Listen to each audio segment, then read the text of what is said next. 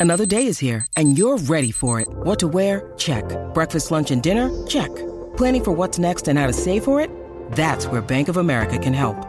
For your financial to-dos, Bank of America has experts ready to help get you closer to your goals. Get started at one of our local financial centers or 24-7 in our mobile banking app.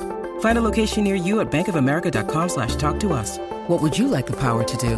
Mobile banking requires downloading the app and is only available for select devices. Message and data rates may apply. Bank of America and a member FDIC.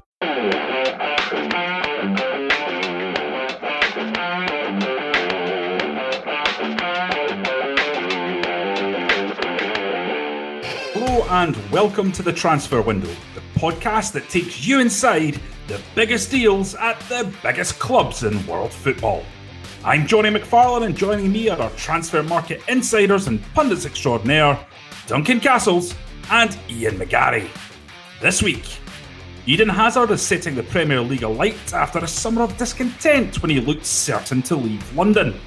Will the Belgium star stay at Stamford Bridge now his new boss, Maurizio Sarri, has made him the creative hub of a dynamic new Chelsea side?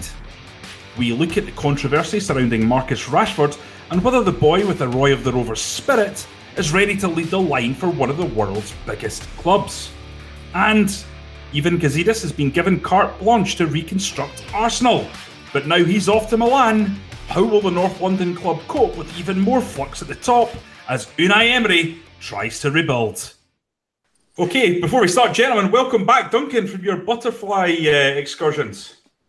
No, no butterflies involved. It's only Henry McRae can afford to spend his time chasing exotic butterflies in the, in the regions of the world. I was actually, I was actually arranging a monument to uh, the maestro of uh, Aberdeen football, um, Willie Miller at Malaga, um, but I'm struggling to get the money together for that statue of uh, Willie running into Alan Hansen at the moment. if, if any of our listeners can help, I, th- I think it would look wonderful.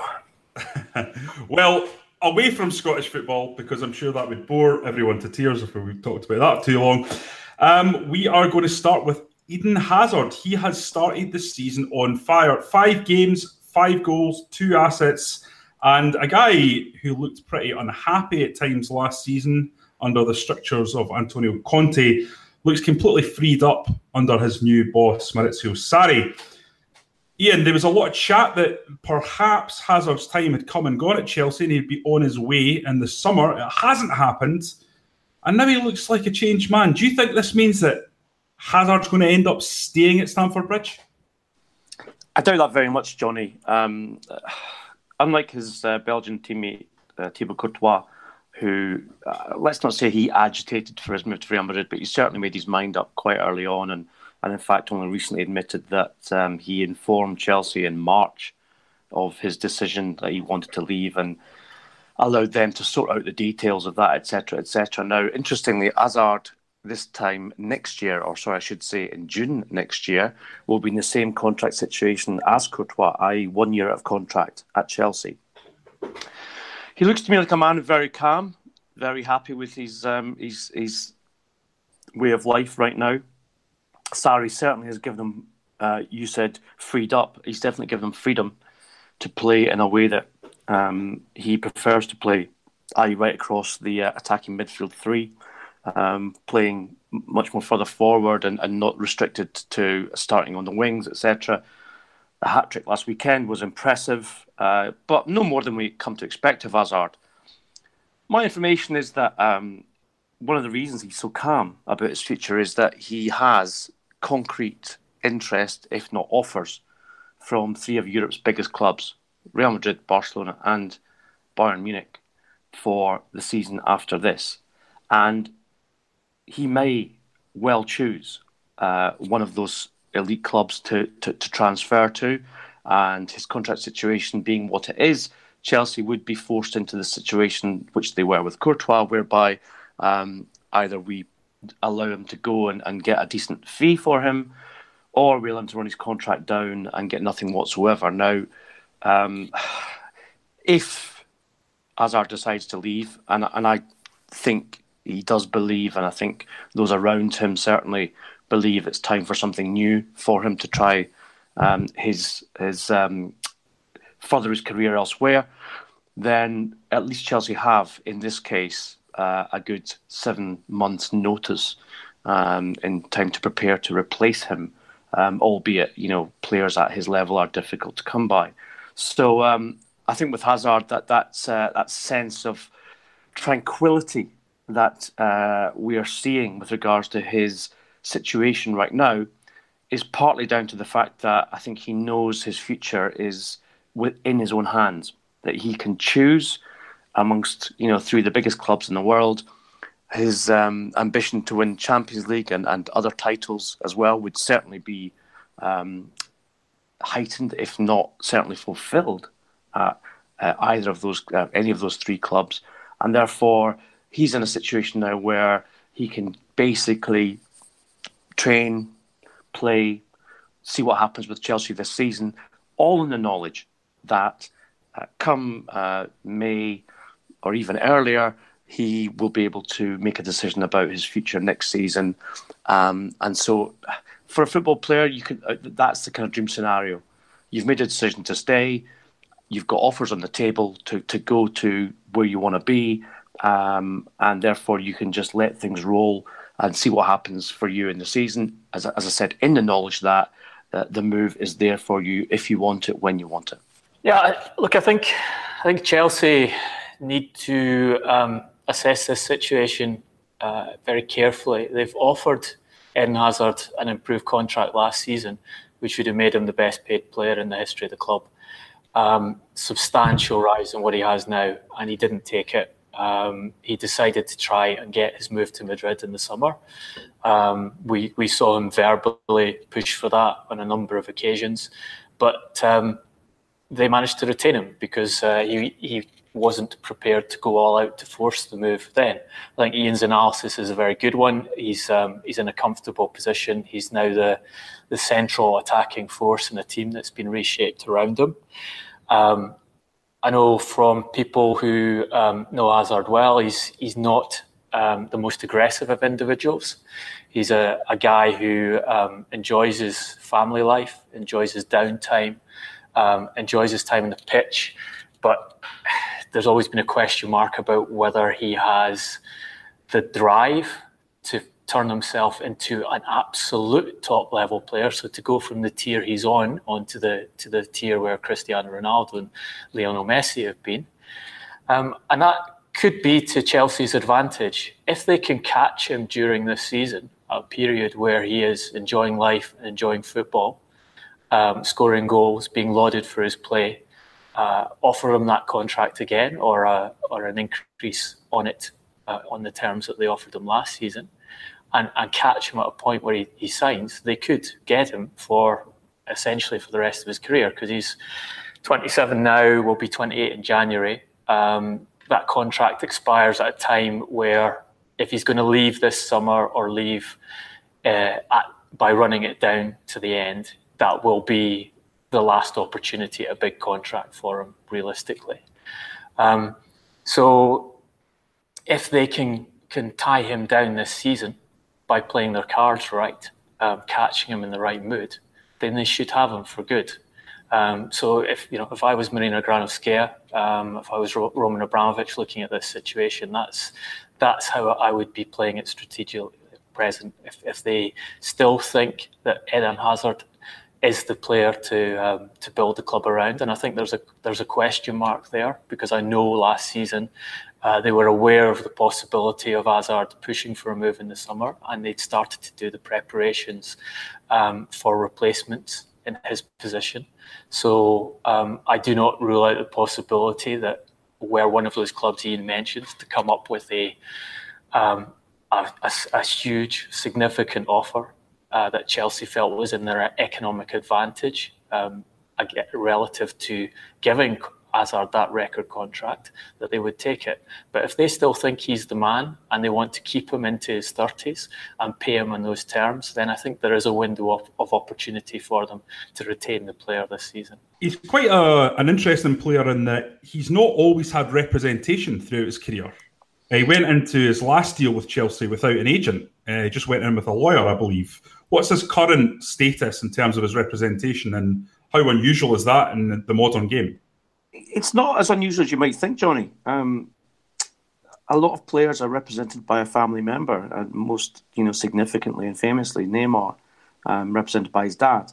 But what you have, obviously, is a coterie of advisors, mainly lawyers, accountants, etc., who will actually do the negotiations and who will um, survey and uh, approve any contract offers, etc., etc. And Hazard is, is not different in that sense. His dad has a very big influence in his career. Uh, he has um, two lawyers who I understand are very trusted by the family and who have negotiated deals in the past. One of the things I'd say about um, Hazard's future is uh, it's we should not underestimate the um, power of chat between teammates. Now, by that I mean Kevin De Bruyne has just signed a new deal with Manchester City worth in excess of £300,000 per week. Courtois has done likewise at Real Madrid. Hazard currently earns around £210,000 a week in his uh, contract at Chelsea.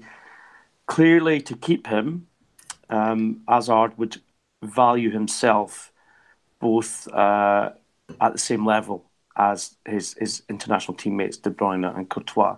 So I, I would say if Chelsea's uh, sort of managing director, uh, Marina Granovskaya, uh, etc., and other directors are going to put together a deal which will tempt Hazard to effectively, as Duncan said, see out his career uh, at Stamford Bridge, then they will have to come up with figures close, if not in excess, of those which his current international teammates have signed at their respective clubs, Manchester City and Real Madrid. So, why not Chelsea are prepared to commit to that? I'm not sure. Um, currently, their wage bill is not the, the, the, highest in the Premier League. It used to be, it was for some years, but they've managed to sort of chip away and cut that back a little bit in the last sort of three to five years. Um, we know that the investment at Chelsea has decreased uh, year by year and is in danger of decreasing again because of the rather fluid status of Roman Abramovich's commitment to the club. Remember, the stadium rebuild has been put on hold. Um, he himself, as we all know, um, has had his uh, visa rejected in this country and has taken up Israeli citizenship instead. So I think Hazard's future has many, many um, facets which will influence uh, what he does. Um, but I suspect with him um, that it will be the ambition to fulfill his uh, desire to win the Champions League more than one time to uh, realise his potential at, as Duncan rightly says, the peak of his career, um, and sign that one sort of mega contract, if you like, which will see him through the next four or five years. Uh, well, that's at Chelsea. I'm not convinced. I think that Hazard has kind of coveted either the white shirt of Real Madrid or the uh, Blaugrana of, of Barcelona for some time. And I think that the most likely outcome of this will be that he will move at the end of next this season. Obviously, Duncan Eden Hazard, as I've said, has had an incredible start to the season. Is there anyone else that's uh, making you stand up and take notice? Obviously, Liverpool have, have had a terrific start, and as well as Chelsea. Look, I think you, you can't argue with um, with five wins out of five in terms of points on the board. Um, I still think uh, the most impressive team at present in the Premier League is Manchester City. Um, you look at the you look at the individual games that Chelsea and Liverpool have played. Chelsea were very fortunate to to beat Arsenal, and um, I've had uh, close things in some of the, their other matches. Um, I'm not convinced about the, the, the structure of the team um, with Jorginho as a holding midfielder uh, in front of a, a, fairly suspect defence. So um, I don't, I really don't see that uh, run continuing once they, they play more of the, um, the, the Premier League stronger teams in, in a better shape. I think they were lucky to get Arsenal so early in the season with Unai Emery trying to uh, implement a lot of changes uh, to his his squad uh, very rapidly. And Liverpool, it's interesting. I was talking to someone involved in recruitment um, the other day, and he said that it, that's the, the least impressive um, five uh, five game winning streak to the start of a Premier League season I've ever ever seen. And I, I, have a bit of sympathy with that um, with that perspective because I think in all of all of the games they've played, or almost all the games they've played, you've seen weaknesses and you've you've seen the possibility for them to drop points. I think um, they did absolutely what they needed to do uh, against Tottenham. Um, I was shocked that Pochettino set his team up that way, um, playing with a high defensive line against um, a Liverpool team that we all know loves to play uh, teams that come onto them and give them space to play into. Why um, do the, top coaches continue to do that, Duncan? Because it's not he's not the only one. Roma did it as well against Liverpool. You'd think people would have cottoned on to this by now. Roma did it. Manchester City did it. I genuinely, I, I don't know the answer to that question. I don't see I, I, I, don't understand how someone like Pochettino, who we frequently laud for his coaching abilities, goes into a match like that thinking it's a good idea to push your defensive lineup, and on top of that, play have both fullbacks as soon as you get the ball, uh, running beyond your midfielders. It's you know. It's not complicated to know that Liverpool are just going to sit there and say, right, we'll grab possession of you and play play you into the channels be, be, behind the centre backs and behind those full backs that pushed up and, and get our goals from there. You know, it's um, it's very basic stuff. Uh, what is interesting about Liverpool um, is that they they don't seem to be pressing quite as high up the pitch as they did previously. There seems to be a bit of a tactical change this season, in that um, they tended to try and win the ball immediately after the opposition got hold of it and, and to try and do it as close to the opposition goal as possible. And the Tottenham game was quite a good example in that they were actually allowing Tottenham to come at them. Um, and and then they'd, they'd apply their press uh, just inside their own half or in the middle of the field.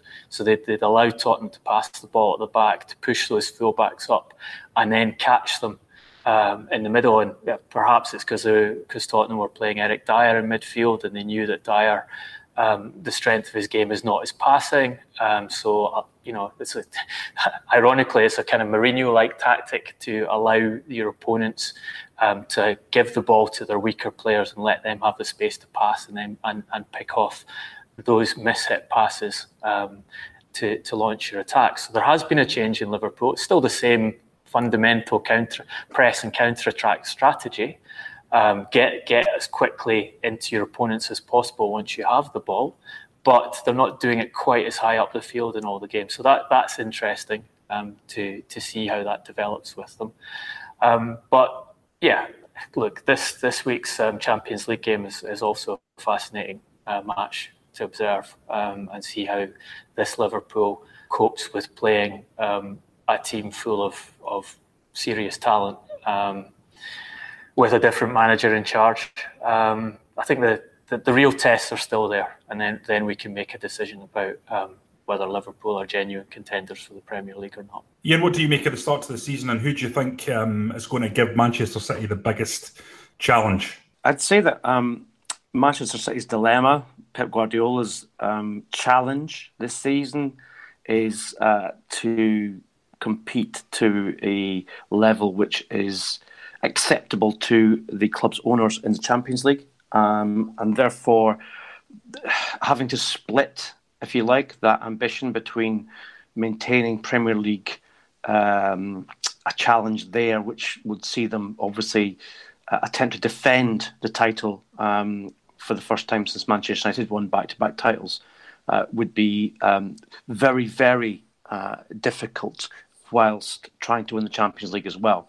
Um, you just have to look at the last 10, 15 years of Champions League winners to see how many clubs won the domestic title and won the Champions League to see how difficult that is, Johnny. So I reckon that's going to be um, Guardiola and City's biggest challenge this season because last year they were at the quarter-final stage, at which point they already had a very healthy in the, in the Premier League, and they just basically saw it out. They they were like you know the sort of um, the batting order down the line in cricket, who you know the, the, night watchman who just basically sees sees it out and makes sure the game is won in the Premier League this year. I think to compete in, in both levels will be uh, a massive uh, and very different kind of scenario for them. And it's going to be interesting to see how uh, the next few weeks pan out in terms of the group stages.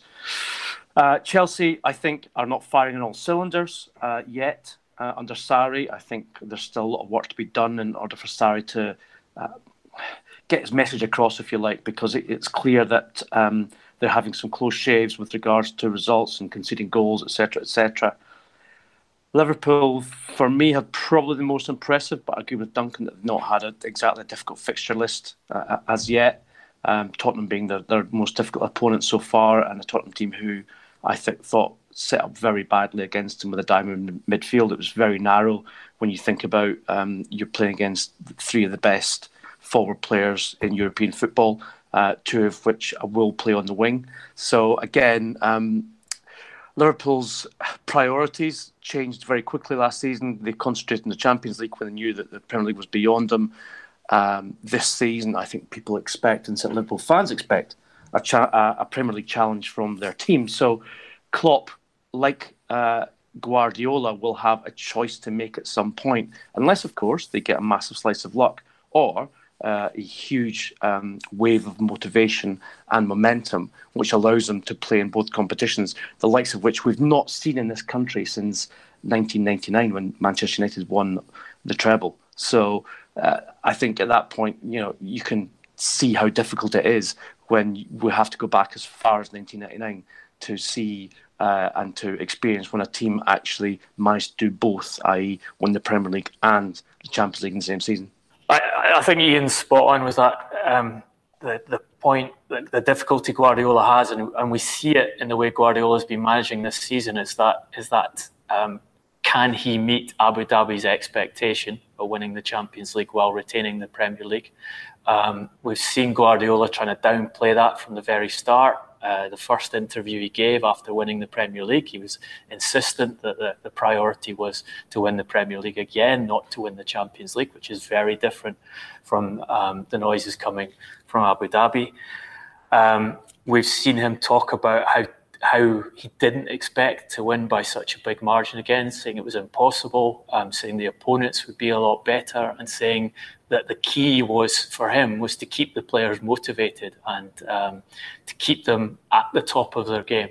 And you know, I think you've just got to look at um, how he's dealt with Leroy Sané um, in the first part of the season, uh, dropping him, uh, leaving him entirely out of a matchday squad at one point um, as essentially as a punishment for um, not applying himself properly in training. So you, you see Guardiola trying to ensure that key players, and Sané was a very important player for him last season, um, are at the same level as last as they were last season because he need, he knows he needs them to be there to achieve these goals.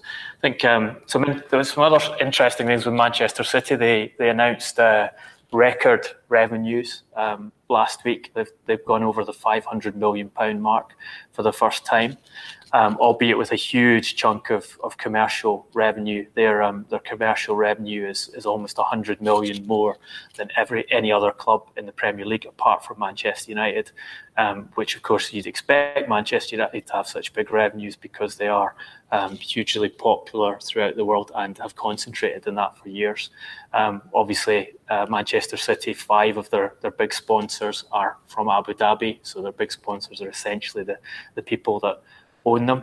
Um, and there was also um, a letter from Sheikh Mansour, the, the titular owner of the club, um, which I found quite amusing as he, he talked about how he was proud to be one of the Manchester City fans. Um, so proud to be one of Manchester City's fans that in his 10 years of ownership, he has attended just one match in person. Um, but, you know, PR is PR, isn't it? Well, from one side of Manchester to the other, we haven't talked about Manchester United uh, yet. They obviously had a bit of a sticky start, but two difficult away ties have been put to bed, and uh, things seem to be on the up for Jose Mourinho's men. However, there has been a bit of controversy surrounding Marcus Rashford, with Rio Ferdinand the latest to question Jose Mourinho's use of the player. He said that essentially the Roy of the Rover spirit that Rashford encapsulates has been curtailed under Jose. Duncan, what do you make of this? Well, we've discussed Marcus Rashford a number of times in this podcast. Um, the point seems to be that Marcus Rashford is one of England's great talents. Um, therefore, he should be starting for Manchester United at centre forward. Um, is he ready to be the starting centre forward for Manchester United? I don't think he is. Um, and more importantly, the coach of the club and his assistant coaches don't think he's ready to be the starting centre forward at Manchester United. Why isn't he ready? As we've discussed several times, he's pretty one dimensional still in the way he plays. He wants to have space to run into. He wants to have the ball played ahead of him. He wants to be running onto the ball. And when and, and if you give him it in those circumstances, he is very good. He scores a lot of goals. He, he beats defenders for pace and, and he worries them. But what he isn't uh, doing on a regular basis. I'm not going to say he's incapable of doing it because you, you think from his, his physique, physique he should be able to do it because he's tall and he's muscular. Um, he isn't able at present or doesn't seem to want to take the ball with his back to goal, um, hold it and bring in teammates, or take the ball in the air um, knock the ball on to other players, knock the ball back to other players, or control it in the air and bring it down. And you know that's a fundamental quality that a centre forward um, in most teams. You can probably get away with not doing it at Manchester City because of the way they play, but in most clubs, you'd expect a centre forward to be capable of that. So, you know, as Mourinho pointed out in his press conference, he's given uh, Rashford a lot of playing time he's I think appeared in more um, matches as an outfielder than any other player under him, and and the minutes are substantial. Um, I, I, saw Rio Ferdinand's argument. Um, he's saying comparing Rashford to previous uh, stars that have come through. He says if you think about the best players that come through, Michael Owen, Fabregas, Lampard, Gerrard, Kylian Mbappe, Rooney. These players played every game straight away they start every game, which breeds confidence. Well, I'm afraid Rio Ferdinand, you know, maybe in his memory, these players started every game as soon as they um, they got in, became Premier League or top tier players. But the the, the truth is very different. Um, Frank Lampard, in his first two seasons, uh, in which he made ten appearances or more, thirty starts in the Premier League played 2,862 minutes. Gerrard 30, 2,585 minutes. Mbappe, and this is League One, this isn't the Premier League, 19 starts, 1,788 minutes. Rashford's got more than all of those. He's got almost as many as Wayne Rooney had playing for Everton. So, you know, one, it's not the case that these top players immediately come into teams and start every games. And two, is Rashford actually at the same level as these players. You know, sometimes you get young players who come in um, and in their first, you know, season, first two seasons in the Premier League, they're outstanding and they catch everyone by surprise because they didn't expect them to have that ability straight off the bat. And some of these players don't develop or they don't get much better than they are at, at that stage. I know Mourinho thinks Rashford can turn into a top top player. Mainly, I think because he likes his um, his mental attitude, um, and he likes his his willingness to learn on top of the, the, the technical attributes he's got. But Rashford still has to prove um, that he can develop into that level of player, and there's no guarantee. You you know he's he's placing him on on a par with the best young footballer um, in the world at present, um, a former Ballon d'Or winner, and uh, you know four or five of the of the best Premier League players of the last um, two decades. I'm, I'm not sure Marcus Rashford is going to become one of the best Premier League players of, of the next decade. Um, I think he will be a very good footballer, but that still has to be proven. So that the the level of expectation around the player, I think, exceeds what he has delivered on the football field so far. I think it's important to contextualize the Rashford debate and um, without being too cynical um, about uh, how these things come about. When a young English talent scores two goals for England in consecutive games, that goal in each game, etc., then the agenda is more or less set for the coming two or three days, and that will be always um, his performance stroke appearances for his club. Why is it that this young man's not playing more for Manchester United? Why is he not scoring more goals? Why, is it, why are his appearances and goals ratio what they are instead of what they might be, given his performances for his country? Um, I've seen it so many times; it's quite boring, uh, and that's why I said initially I want to avoid being cynical about it.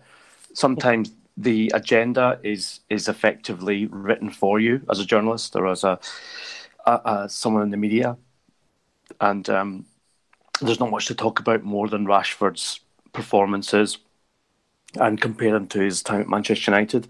And indeed, um, as a subtext to all this, there's also been a debate about Phil Foden at Manchester City and why he doesn't get game time at Manchester City, time which, in comparison to Rashford's, is, is you know his is minuscule. Uh, Foden, albeit he's younger um, and less experienced, but Rashford's minutes, as Duncan's pointed out, have been significant.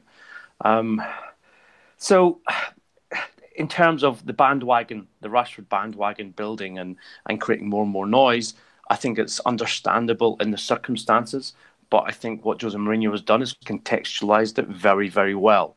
Um, he has brought up uh, a series of statistics which point out exactly why or how many games or how many minutes Rashford has played.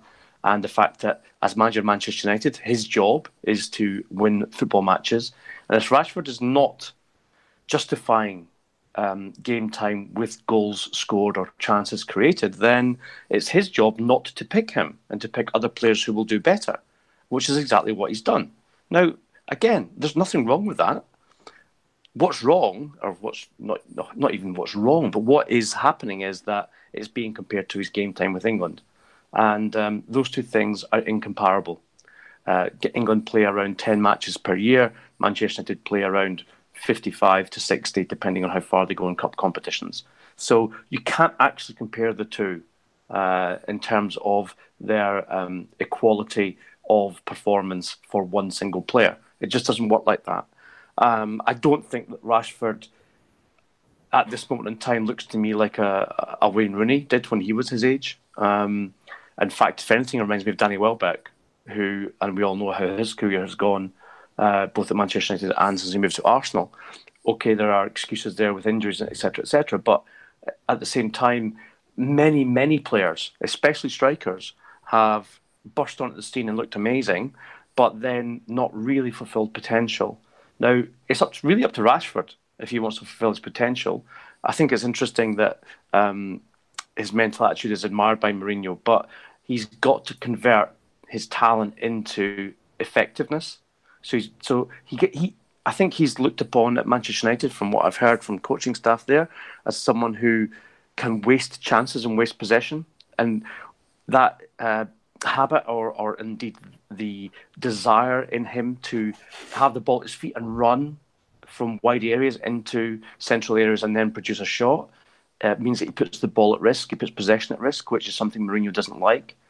Now, there's a time and place for all of that, but until he can justify uh, in the way that, let's say, we talked about Eden Hazard earlier, um, who can dribble and take possession and take control of the ball and then produce either a goal or chance created, then Rashford right now is nowhere near in that league.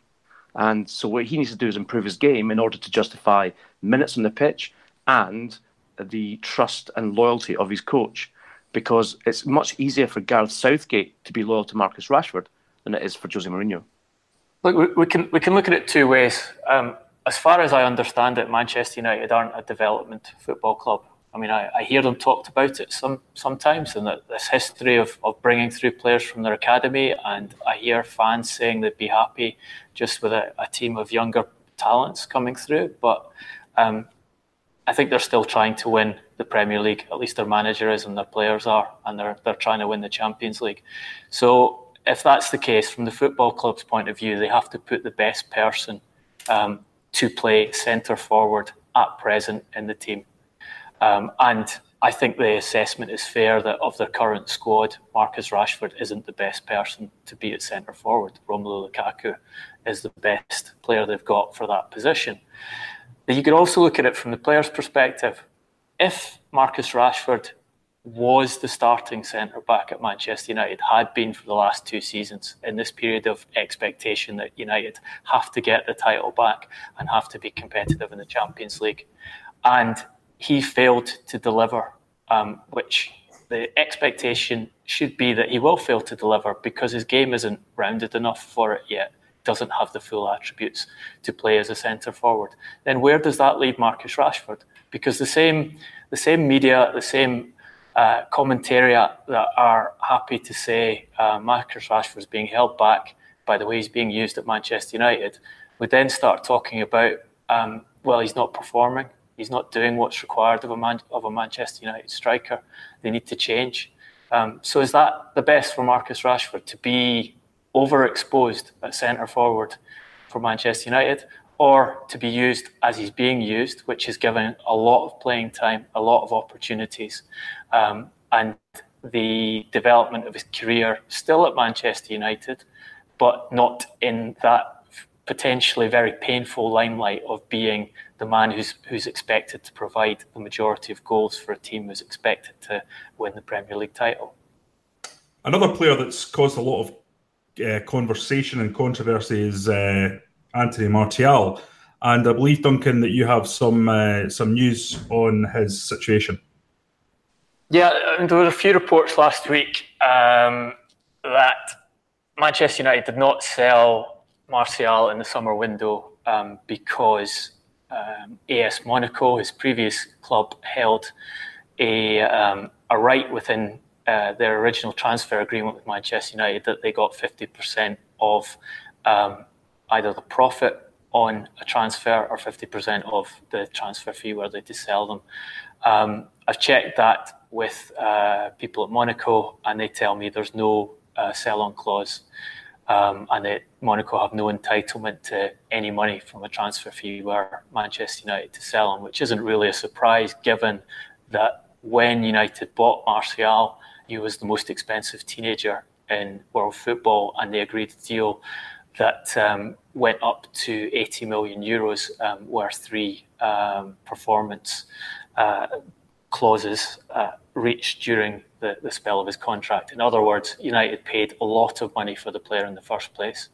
Um, uh, so you wouldn't expect there to be a sell on clause in a deal of that nature. And secondly, when you go to a club like Manchester United, generally those clubs don't put sell on clauses in deals to start with. So you can forget about that being a factor. Um, Martial wasn't sold because Woodward was worried about not making enough money on the deal he was not sold because Woodward wanted to retain him at the club because he feels um, he is a, a, player that should be developed at Manchester United and, and shouldn't be allowed to go elsewhere, even if the manager, even if the player wanted to leave, his agent was uh, trying to get him a move, and the manager felt that in those circumstances, the most pragmatic solution would be to take a deal on the table, and there were a number of deals on the table, uh, and invest money elsewhere in the team.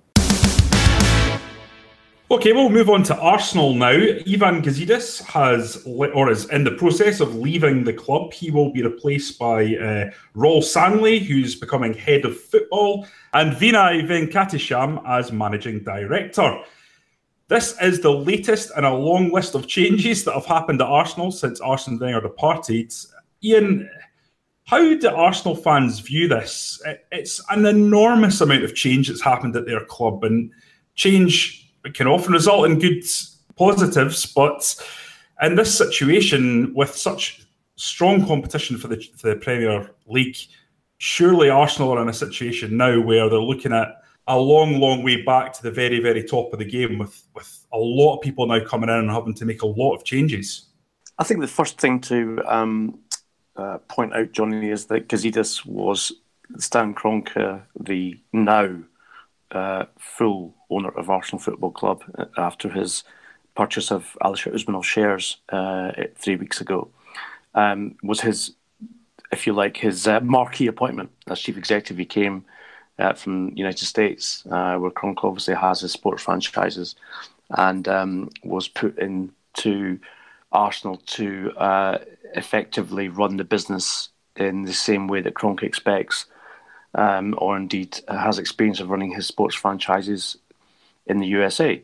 And um, you have to say that in the almost 10 years that he's been there, uh, in terms of performance on the pitch, uh, as Jose Mourinho might say, he has been a specialist in failure.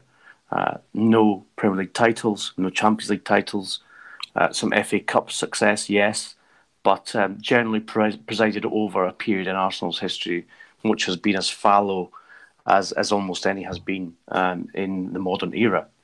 So, what's his legacy?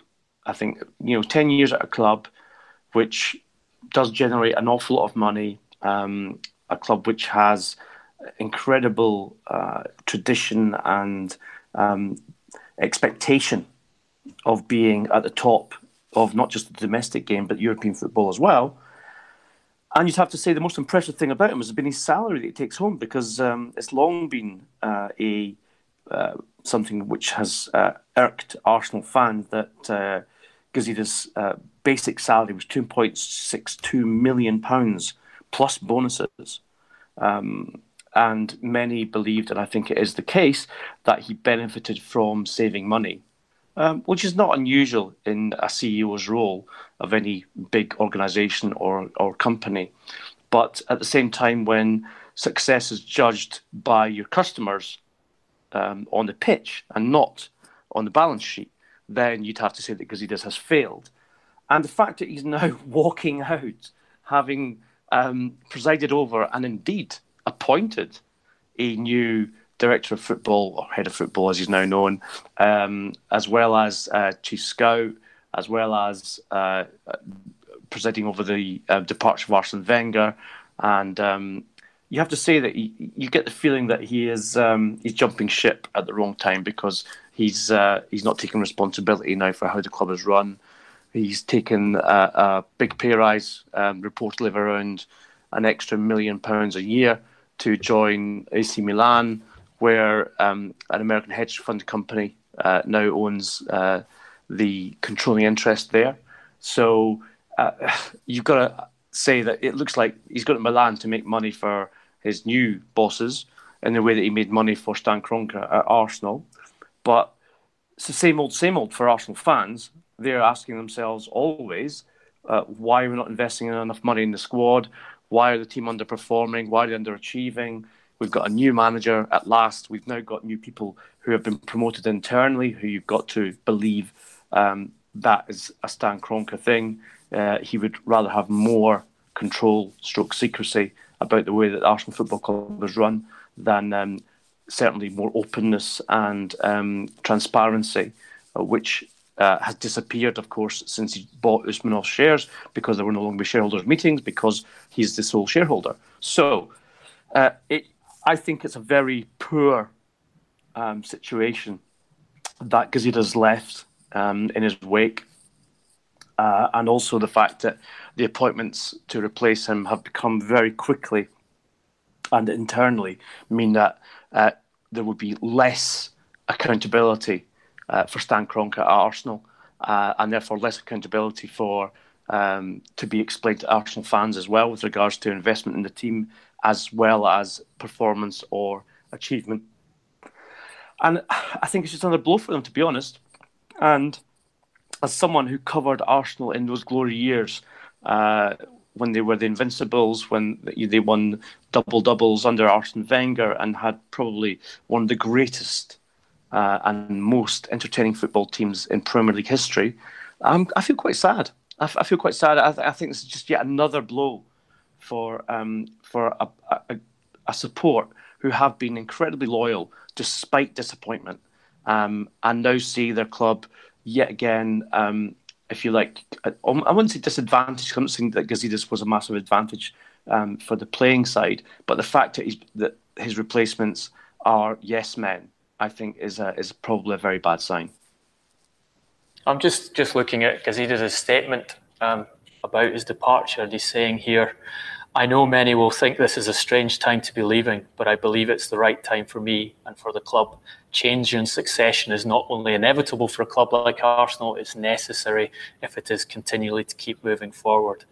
So, so you've got the man himself essentially trying to make excuses for why he's departing at what is really a very bizarre time. As, as Ian said, Gazidis has been given um, carte blanche to change um, Arsenal's essentially entire management structure. Uh, pretty much everyone in the football club uh, above the first team, uh, coaching staff, support staff, scouting staff, manager have gone in the space of um, sort of just over a year to be replaced by Gazidis-led appointments. Um, a huge revolutionary turnover in, in the way Arsenal is operated, and the man who was um, was allowed to lead that process decides to leave um, for another club uh, in another country, um, reportedly for a very significant pay rise and uh, for a percentage of the share capital of Milan, the club he's he's going to run now.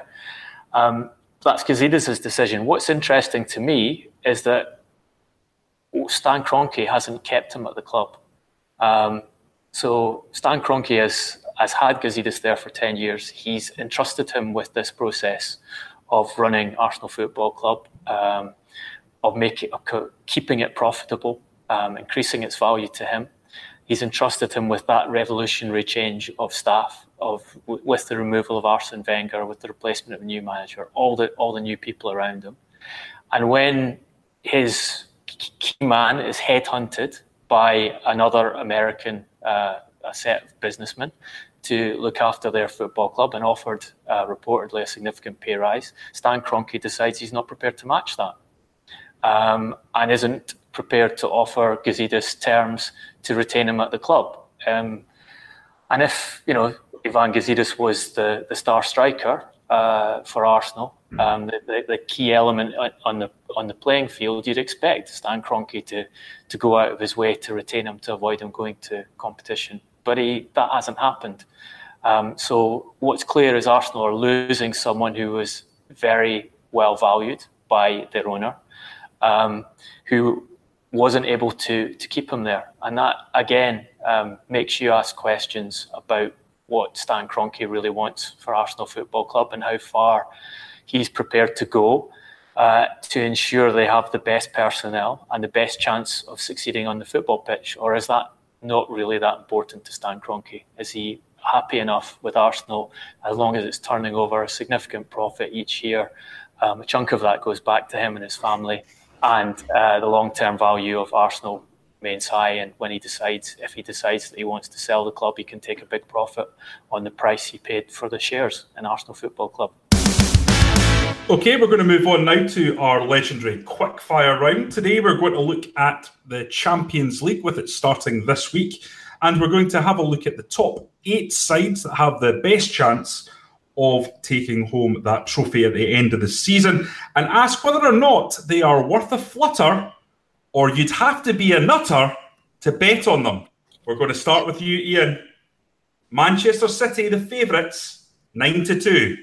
I'd say worth a flutter rather than being a nutter on this one, Johnny. I, I do think that the pressure from Abu Dhabi is on Guardiola and his squad to produce a much more impressive campaign than they did last season, when of course they lost very um, uh, easily in the end to Liverpool in the quarter-final stage. They have by far the most um, amount of quality in their squad, in, in certainly in the in the Premier League, and I would argue that um, outside of Barcelona, that probably extends to European football as well.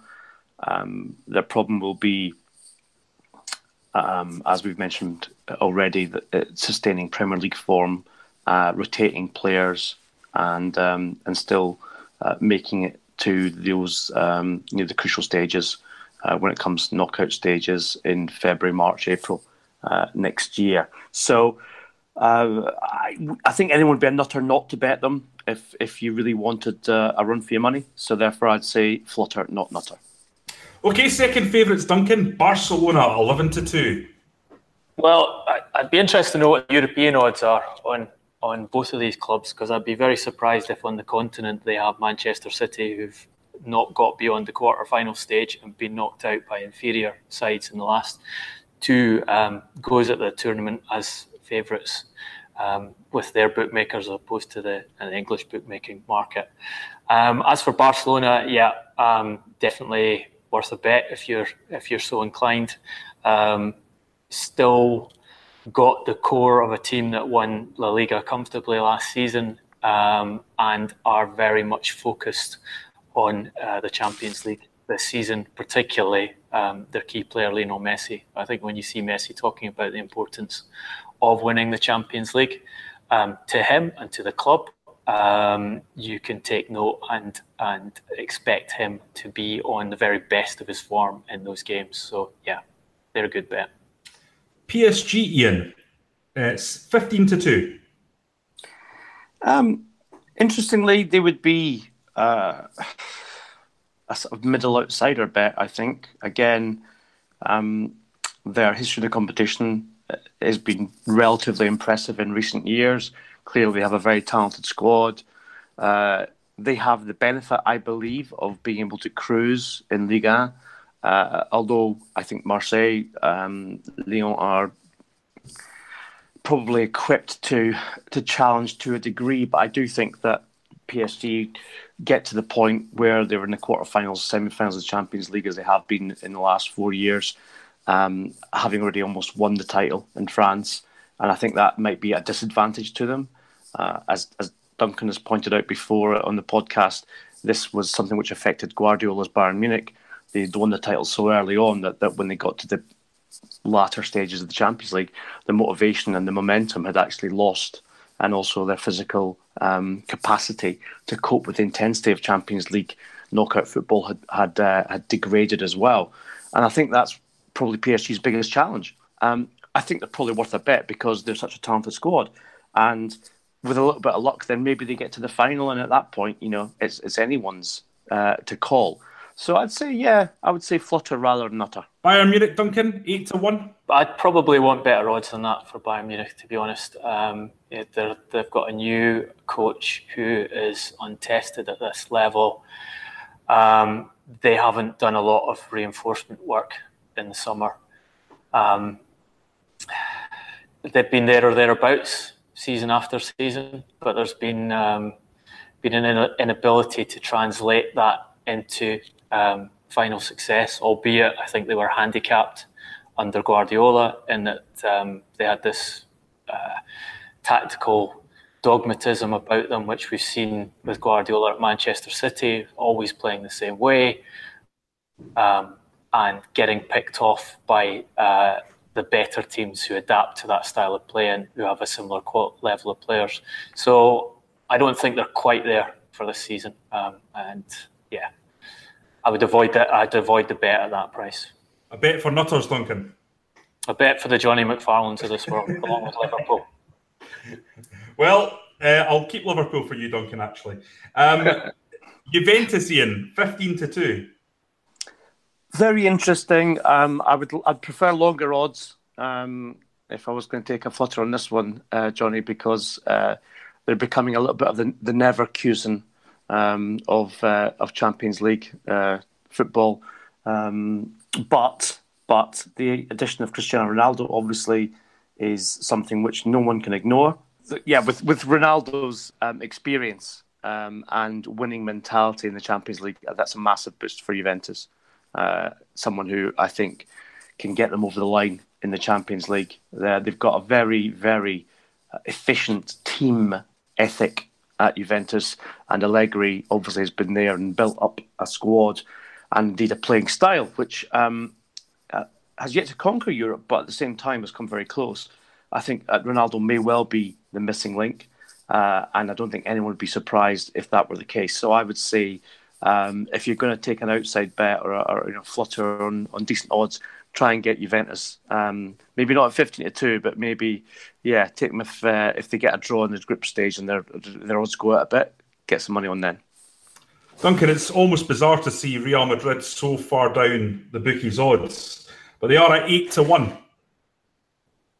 Yeah, I think they're probably worth a bet at that price. Um, I can understand why they've come down the odds um, to a certain extent because they've lost the best player in the Champions League um, and they won three times in a row. You have to question how many times um, the same group of players can reach the pinnacle um, in, in the toughest competition. Also, there's a huge amount of pressure on them to win La Liga this season, so you, you'd suspect that um, more of their focus would be on that competition. But um, you know, they still have a lot of quality in their squad. I I actually think that Ian's had the, the team there. I think if, if there's one one club to bet on in this year's Champions League, I, I would fancy Juventus because although they've had teething problems um, fitting Ronaldo into the system, they've been so close in recent years, consistently good. They've got the best player in the competition in the squad, and Allegri has shown himself to be extremely capable at coming up with um, the right permutation of players and tactics throughout his time at Juventus. He's had he's had previous seasons where he's had difficult starts, and he's come up with solutions every time. So I, I really fancy them. Ian, Atletico Madrid. They are eleven to one. Nice wee bet, I think. Do you know what? They're, this is a club that've been there thereabouts, obviously, in, in both Europa League and Champions League in recent years, uh, Johnny. And it's they, their story has, has been a little bit sort of, you know, um, not the fairy tale, if you like. It's been the, the antithesis of the fairy tale. They've got very, very good players. They've got, a, a, like um, Allegri at Juventus, a manager who's been there um, and been able to create something from foundation up the way. They will compete with anyone that they, that they uh, come across. Um, you can't rule them out. I just wonder again about the mentality of the players when they get to that final point, which is where they've managed to to fail in recent times, and whether or not, um, unlike Juventus, who have signed Ronaldo, the best player in the Champions League, as Duncan said, um, where they have the mentality to get themselves over the line. So um, I would put them between Flutter and Nutter. I would I would prefer if I were anyone out there looking at a bet on Atletico, I would I would say wait until the, the see how they perform the group stage before you before you get your money on there. And finally, Duncan, you're always a man who likes to keep our Scouse listenership on their toes and happy and excited. So I've kept this one for you. Eleven to one, Liverpool, last year's finalists. What's your prediction? As I, as I said um, before I went on holiday, um, I, I, could see them going out in the group stage. Um, I think there's a definite risk there, and we'll you know we'll find out a lot about that tonight um, with the with the Paris Saint Germain game, how that goes for them. Um, I don't see them as uh, winners. Um, I think I think they, they, they overperformed in last season's Champions League, um, both in the quarter final and the semi final. Teams came up and set up exactly the way um, they needed them to set up, um, which allowed them to get through to the final. I saw Jurgen Klopp um, yesterday talking about how everyone in football um, could see that um, if their moment had been right, they could have won that final. Uh, I just don't get that. Um, I, I, don't get his uh, reinterpretation of, of the Champions League as something that they were unlucky not to win. Um, I think the better team won and they won comprehensively. Um, and uh, I don't see them uh, getting to a final again. I don't see them winning it. Um, Atletico, yeah, I, I, as I mentioned um, a couple of weeks ago, I think, or two, when the draw came out, I, I do like them as an outside bet, maybe an each way bet. Um, on those odds uh, because the reasons Ian's mentioned, they managed to retain their top players. They've got a, a, lot of quality in that squad, and they've got a very pragmatic manager who's showed himself at being extremely competent at getting that team to finals. Um, we're very, very close to winning the Champions League a few years ago, and they've taken um, a couple of Europa League t- trophies. So um, they know what's required. Um, to get to the final, and they might just have enough uh, if the circumstances are right to uh, to win it too. Johnny, before we go, I just yeah. want to say my, my alternate quick fire round today, and I'll be very quick with this one. Who would be the player you'd most like to have a chicken curry with? Now, I don't know if you saw this, but I'm more of a lamb bhuna man myself. Uh, you know, I, I, can see that in your face. Uh, N'Golo Kante uh, missed his Eurostar um, train last Saturday night home to see friends uh, and family in Paris and uh, went to a local mosque in King's Cross and instead um, bumped into an Arsenal fan who invited him back, as is the way in Muslim culture, to have dinner. He said yes. And he spent the next four hours having a chicken curry, playing FIFA with this bloke and his mates, and watching himself in Match of the Day. Now that is quality. I, I just love the idea that a Premier League superstar, a World Cup winner, can turn up at someone's house, having been invited, have a nice meal, play a bit of FIFA, watch match of the day, you know, we, there's not enough of that in the, in modern football, uh, and so therefore, uh, maybe next week we can do which player you would most like to invite to your house for a chicken curry. okay, well we can uh, certainly. I'll take that under advisement again. Thank you. Um... and with that chicken related story, I'm going to have to slam this particular transfer window shut. Just a reminder that we are looking for a sponsor, so if you like the idea of partnering with one of the UK's best football podcasts and talking directly to our listeners about your brand, get in touch through our social media channels. To continue the debate, we are all on Twitter and even have our own transfer window account at Transfer Podcast. We're trying to build a community on that account so everyone who follows will get a follow back. If you want to speak to us directly, I'm at Johnny R. McFarlane, and most importantly, our pundits are at Duncan Castles and at Garbo SJ. If you like the podcast, and we know thousands of you do, give something back by popping onto iTunes and giving us a five star review. This helps us reach as many listeners as possible, and the bigger the community, the more we can give you. It's that simple. We'll be back next Tuesday before 3 pm. Until next time, thanks for listening.